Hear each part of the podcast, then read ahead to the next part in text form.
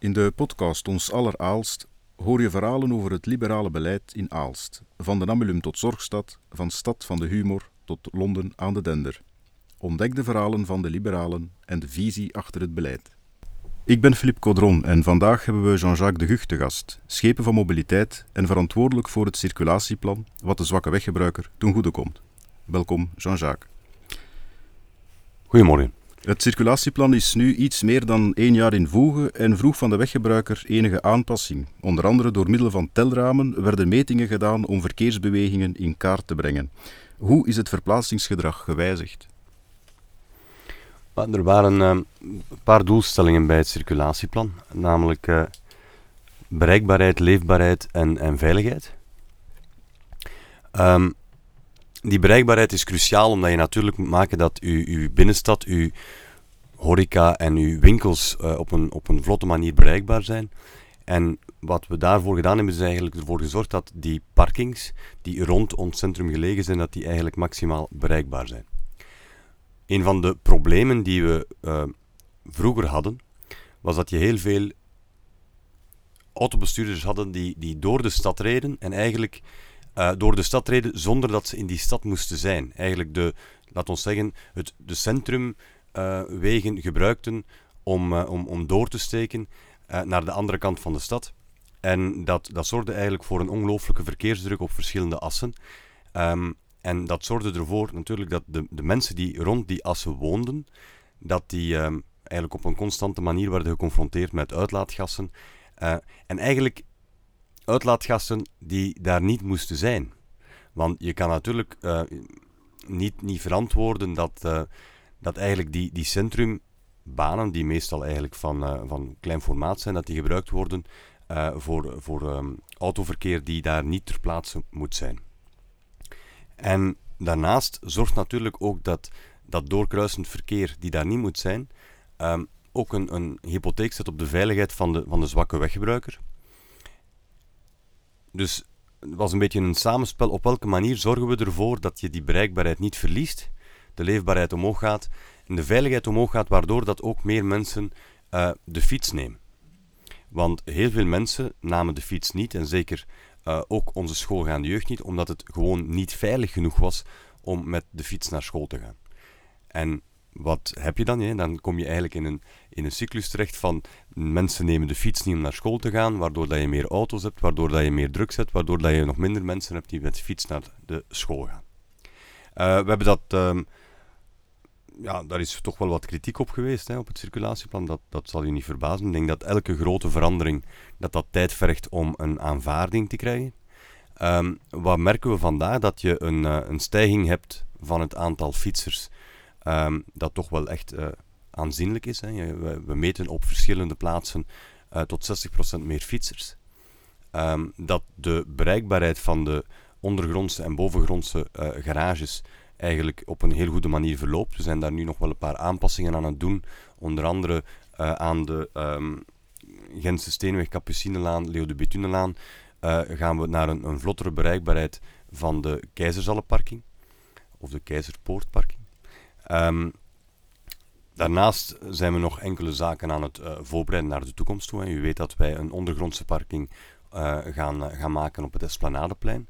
Die ervoor gaat zorgen dat eigenlijk het verkeer dat uit Dendermonde komt, gaat dan eigenlijk de keuze krijgen onmiddellijk als ze de stad binnenkomen, ofwel voor de Esplanadeparking, ofwel slagen ze vroeger af en kunnen ze richting de, de pendelparking gaan. Um, dus wij, wij zetten stappen voorwaarts om inderdaad die, die drie belangrijke veiligheid, bereikbaarheid en leefbaarheid, om die op een goede manier in evenwicht te houden. Um, we gaan nu naar een analyse in de, in de komende weken, maanden. Um, gaan we nog eens alles doornemen. We hebben ook uh, vanuit verschillende studiebureaus hebben eigenlijk cijfers. Hè. Uh, wat, wat betreft de verplaatsingen, op welke manier gebeuren die, de omrijbewegingen. Uh, er zijn nog regelmatig mensen die, die vragen, kan dat niet aangepast worden? Maar langs de andere kant zien we ook dat uh, mensen de vraag stellen, ja, kan bij ons ook eens die circulatie bekeken worden? Hè? Onder andere Hofstade en eigenlijk gans het gebied tussen Hofstade en, en Leden. Uh, waar, waar eigenlijk ook heel veel verkeer doorrijdt die daar niet noodzakelijk moet zijn. Maar op welke manier organiseer je dat? daar gaan we nu verdere studies naar voeren. Je hebt ook het ganse gebied, ehm, ja, laat ons zeggen, dus alles buiten de, de ring, richting Binnenstraat, Rozendreef, daar zijn aanpassingen geweest. We gaan die nu in een groter plan steken waar dat eigenlijk die, die drie factoren en ook wel naar, naar boven komen. Hè. Dus die veiligheid. Want we zitten daar met verschillende scholen. Je zit daar ook met het, met het ziekenhuis. Daarnaast die leefbaarheid van die wijken. Hè. Er zijn heel veel mensen die echt wel de vraag stellen: ja, kunnen, kan dat bekeken worden? Ehm, kan er ook gekeken worden om snelheidsverlagende maatregelen te nemen? want het is natuurlijk, er is meer nodig dan zeggen je mag 50 of je mag 30 per uur. Moet natuurlijk ook afgedwongen worden. Um, en dat, dat, dat zie je wel dat, dat mensen echt wel. Ehm, je hebt langs de ene kant de roepers die zeggen: ja, dat, dat maakt eigenlijk dat ik mijn gedrag moet aanpassen. En dat is altijd moeilijk. Maar langs de andere kant heb je heel veel mensen die zeggen: uh, kan er alsjeblieft gekeken worden naar een, een andere manier van circulatie? Om eenvoudige reden dat onze wijk echt onder druk staat. De basisgedachte van het circulatieplan is eenvoudig: doorgaand verkeer weren, de leefbaarheid verhogen en de deelgemeenten verbinden met het centrum. Denk maar aan de zeven fietslijnen die woonwijken met het centrum verbinden. Worden die fietslijnen verder uitgebouwd tot in de dorpskernen? En op welke termijn zie je dat? Maar die fietslijnen, ehm, toen we daarmee bezig waren, we wouden eigenlijk een systeem creëren zoals je eigenlijk de metrolijnen hebt. Hè waarbij dat je eigenlijk vanuit de verschillende wijken op een vlotte manier naar de stad kan. En inderdaad bij uitbreiding vanuit de verschillende deelgemeenten dat je een aansluiting hebt op de fietssnelwegen, bijvoorbeeld de Leirikesroute, maar ook het Notelaarspad en dergelijke, om te kijken op welke manier kunnen we die optimaliseren. Uh, we zijn nu met een uh, vrij uitvoerig plan bezig om de uh, dorpen Hofstade, Gijzegem op een hele goede manier met elkaar te verbinden, waarbij we eigenlijk ook een, een tunnel gaan maken richting de school. Uh, waardoor dat je eigenlijk echt vanuit het noodlaarspad op een heel veilige manier naar, naar de school kan fietsen. Dat ligt samen met de um, aanleg van de nieuwe verbindingsweg, uh, waarbij je eigenlijk een uh, verbinding krijgt van op de Steenweg, eigenlijk op het traject richting het industrieterrein van, uh, van waardoor dat de Pachthofstraat, die toch wel uh, cruciaal is voor, uh, voor een veilige schoolomgeving, dat je die ontlast van, van zwaar vrachtverkeer. waardoor dat we die ook op termijn volledig kunnen heraanleggen met bredere fietspaden. die, en dat is toch wel echt een probleem vandaag, die Pachthofstraat. Um, en dan heb je inderdaad een hele mooie verbinding van, van Gijzegem tot, tot in het centrum van, van onze stad. Uh, daarnaast, uh, Nieuwerkerken zijn we aan het kijken op welke manier dat we die optimaliseren, die verbinding, omdat daar toch wel een paar zwarte punten tussen zitten. Um, we hebben wel de fietstunnel en dan kan je inderdaad door het Patersbos en dergelijke ook op een goede manier de stad bereiken. Maar je hebt ook het stuk van Nieuwerkerken Ermbodegem, uh, die eigenlijk naar de Haring komt. Hè. Dus we zijn met AWV in, in gesprek om de Haring toch wel ja, veel veiliger te maken dan dat ze vandaag is. Vandaag uh, ga je daar niet met je kinderen uh, passeren. Uh, meestal ga je dan op het stukje ervoor, ter hoogte um, van, van de twee horecazaken, heb je een doorsteek um, die, die aan de Leo de Petunelaan ligt, om zo richting de Gerardsbergse straat te gaan. Maar dat is toch wel een, een, een zwart punt waar, waar we dringend veranderingen in moeten brengen. dus we, we zetten daar inderdaad verdere stappen, ook de verbinding Ehm, langs de ene kant uh, de, de en dan richting de carnavalswerkhallen. Uh, dus aan het zwembad, hè, dus eigenlijk uh, om de Steenweg over te gaan vanuit de zwembadlaan, zijn we aan het kijken, ja, wat zijn daar de verschillende mogelijkheden. We hebben daar eerst gekeken wat daar een tunnel mogelijk is, maar dat is, dat is niet mogelijk doordat daar een watercollector onder zit. en, en we die eigenlijk echt niet kunnen verplaatsen. Dus we zijn aan het kijken wat daar de verschillende mogelijkheden zijn om daar toch die veilige oversteek te garanderen. Dus uh, maar het, is een, het is een werk van lang adem, maar uh, we, we, proberen toch inderdaad van, uh, van die fietsveilige verbindingen verder te organiseren, samen met het gewest en met de provincie, om daar verder aan te werken. een van die voorbeelden waar we nu aan bezig zijn, is eigenlijk de verbinding aan de Tragel, hè, waar dus een volledige veilige fietsverbinding richting de, van, eigenlijk van aan de, van aan de stad. Hè. Als je het AC neemt, gaan we de, de langs de kaaien kan je dan zo verder rijden. Ehm, en de tragels zijn we nu aan het heraanleggen, zodanig dat je op die manier richting uh, Dendermonde kan fietsen. een, een, fietslijn die we al geoptimaliseerd hebben twee jaar geleden en waar we nu eigenlijk de missing link verder gaan, gaan aanleggen. Waardoor dat je inderdaad ook het industrieterrein op een heel veilige manier kan bereiken met de fiets vanuit het centrum. Maar dat je inderdaad ook echt mensen aanzet om, uh, om die fiets te nemen. Ik denk dat uh, die veiligheid cruciaal is om, uh, om mensen te overtuigen van inderdaad die auto te laten staan en, en met de fiets naar de verschillende zaken te gaan. En je ziet in het centrum dat daar heel grote stappen voorwaarts zijn. En dan heb je natuurlijk ook de andere zaken die je moet doen.